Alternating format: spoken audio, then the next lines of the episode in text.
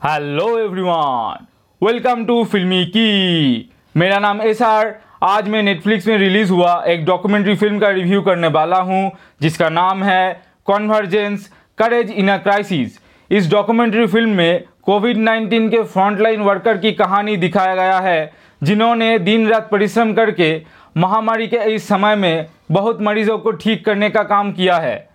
आठ देशों की नौ जन फ्रंटलाइन वर्कर की कहानी इसमें दिखाया गया है इन्होंने अलग अलग तरीके से मरीजों की सेवा किए हैं। कोरोना वॉरियर को इस महामारी के समय में बहुत सारी समस्याओं का सामना करना पड़ा। इस कहानी को रियल लाइफ फुटेज के साथ इसमें दिखाया गया है। हर देश के नागरिक को इस महामारी के समय में बहुत तरीके की समस्याओं का सामना करना पड़ा।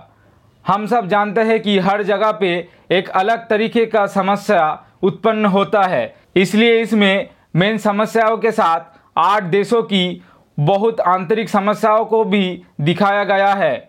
जैसे अमेरिका में घटा जॉर्ज फ्लॉयड का विषय इसमें है। इसके अंदर कोरोना का शुरुआत से लेकर वैक्सीन के आगमन का विषय है। वर्ल्ड हेल्थ ऑर्गेनाइजेशन के डायरेक्टर जनरल डॉक्टर टेड्रोस का कुछ वक्तव्य भी है। इसमें बहुत सारी ऐसी सीन है जिसको देखकर आपके आँख पर आँसू आ जाएगा।